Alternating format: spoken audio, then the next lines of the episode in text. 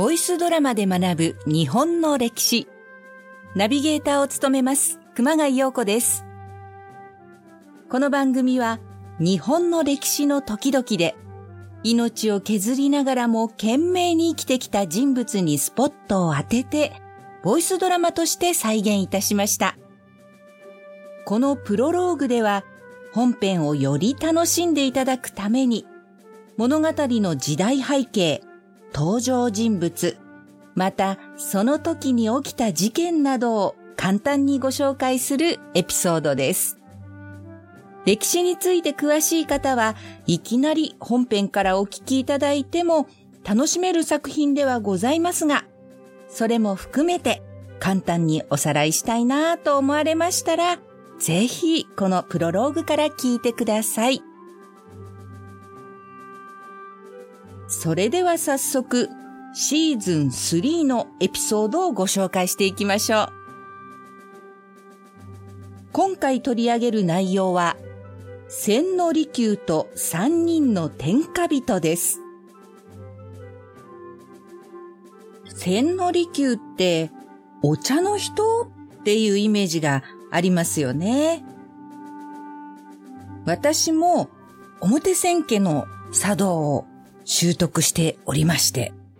利休百種という千利休の教えをこう和歌にしたものがあるんですけれども、そういったものをお勉強させていただいたりしておりました。印象に残っているのは、習いつつ、見てこそ習え、習わずに、よしやし言うは愚かなりけり、まあ、まずはチャレンジしてみましょうよっていうような内容だと思うんですが、こういった心のあり方とか、もてなし方なんかをですね、えー、学んだりするわけですけれども、実はこの千利休はですね、そういった優雅なマナー教室の先生なわけではなくてですね、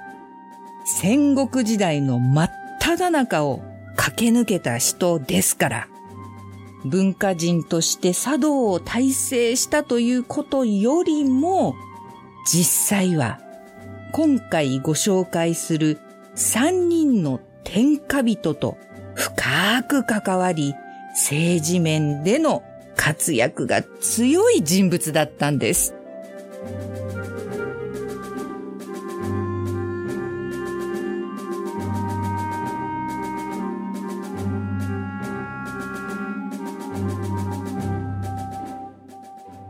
ではその三人の天下人とは一体誰なのでしょうか？天下人というとですね、三人セットになってるというと、織田信長、豊臣秀吉、徳川家康と来るかと思うのですが、今回ご紹介する天下人は、織田信長と豊臣秀吉はご紹介します。そして、信長よりも以前に京都を中心とした機内、まあ今の近畿地方ですね。この機内を全域初めて制圧した大名がいるんです。近年研究者たちが戦国時代の最初の天下人は実はこの人ではないかと注目を集めているその人の名は三好長吉。今回はこの三好長吉、織田信長、豊臣秀吉、この三人の天下人になります。さて、千利休。この利休という名前は、いわゆる豪という、まあ今で言う芸名みたいなものですね。ですので本名があるんです。本名は田中義郎と言います。まあ結構普通な名前ですね。普通な名前だったんですけれども、この義郎は1522年に大阪堺の魚問屋の子供として生まれました。いわゆるお茶の道については、17歳の頃から始めたという記録があるんですが、基本的には堺の商人として半生を過ごしております。後に出家して千宗駅と名乗るようになります。この当時の堺という町はですね、また非常に特殊な町でして、中国、まあその時は民国ですね。中国とは言わず民国ですね。とか、琉球、あとヨーロッパ、南蛮諸国との貿易の中継拠点として、国内外の、それはそれは多くの商人たちが行き交う町だったようなんです。戦国の世にありながら、町として非常に栄えていまして、この堺の商人たちによる自治で成り立っているという特別な地域だったんですね。その堺の繁栄に目をつけたのが、阿波の国、今の徳島県ですね。この大名であった三好家でした。三好家の当主、三好元長は室町幕府の慣例、細川家の内紛に乗じて、細川家の細川春元と手を組んで堺を支配します。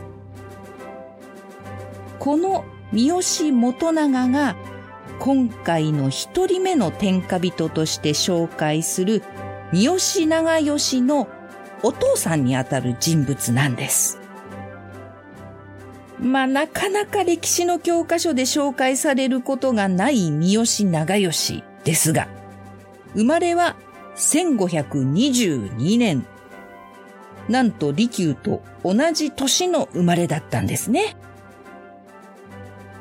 長吉の幼少期の名前は千熊と言います。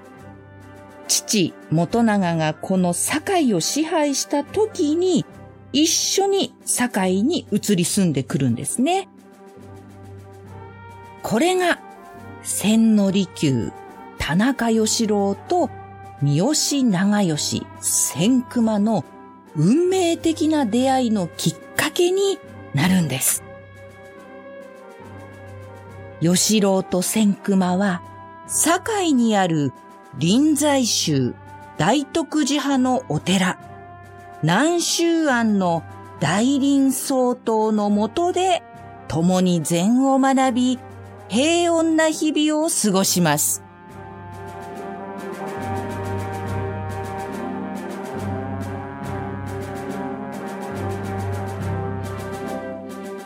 し、世は戦国。父、三好元長が堺において力を持ちすぎたために、手を組んでいたはずの細川春元に疎まれて、計略によって自害しなければならない状況に追い込まれてしまうんです。この時、吉郎と千熊はまだ10歳なんですね。窮地に追いやられた千熊は仕方なく阿波の国に逃げ帰って、吉郎との一時の別れを余儀なくされてしまいます。ですが、ここからの三好長吉の巻き返しが凄まじいんです。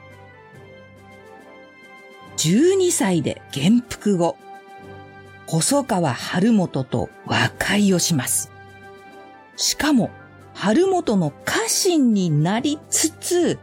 力をつけていって、最後にはその春元、さらには時の将軍、足利義輝をも抑えて、京都を中心に、機内全域を手中に収めるまで大躍進いたします。そして何を隠そう、この大躍進の支えになったのが、竹馬の友、千利休、田中義郎と堺の商人たちだったんです。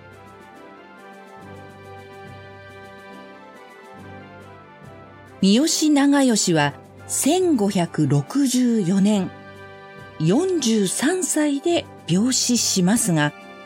利休はその後、織田信長、豊臣秀吉に茶道、これはお茶に頭って書くんですね。えー、簡単に言ってしまえば、お茶会のホスト役として使える人ですね。まあこれになっていきます。この茶道という役職っていうのは、どれぐらい重要な位だったかと言いますと、豊臣政権時のナンバー2と言われた秀吉の弟、秀長が新しく参加に入った武将、まあ新人武将というんでしょうか。まあこういった人たちに対して教示するときにですね、公のことは私に、内々のことは利休に相談せよと言われたくらい絶大な地位にいたということなんです。しかし、そんな利休も茶人としても政治人としても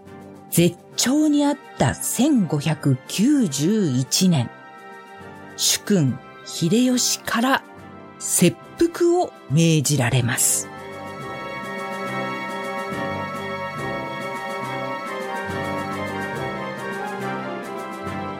武士でもない利休が切腹をするということは、異例中の異例でありまして、またなぜ利休が秀吉から切腹を命じられたのかは、今も理由ははっきりと実は分かってないんですね。しかし、今回私たちは、この理由を、三好長吉と利休の関係が影響しているという大胆な仮説を立ててですね、挑むことにしました。この利休と三人の天下人との関係はどのようなもので、どのようなつながりがあったのか。幼馴染の三好長吉のみならず、なぜ信長や秀吉までもが利休を重宝したのか。そして利休はなぜ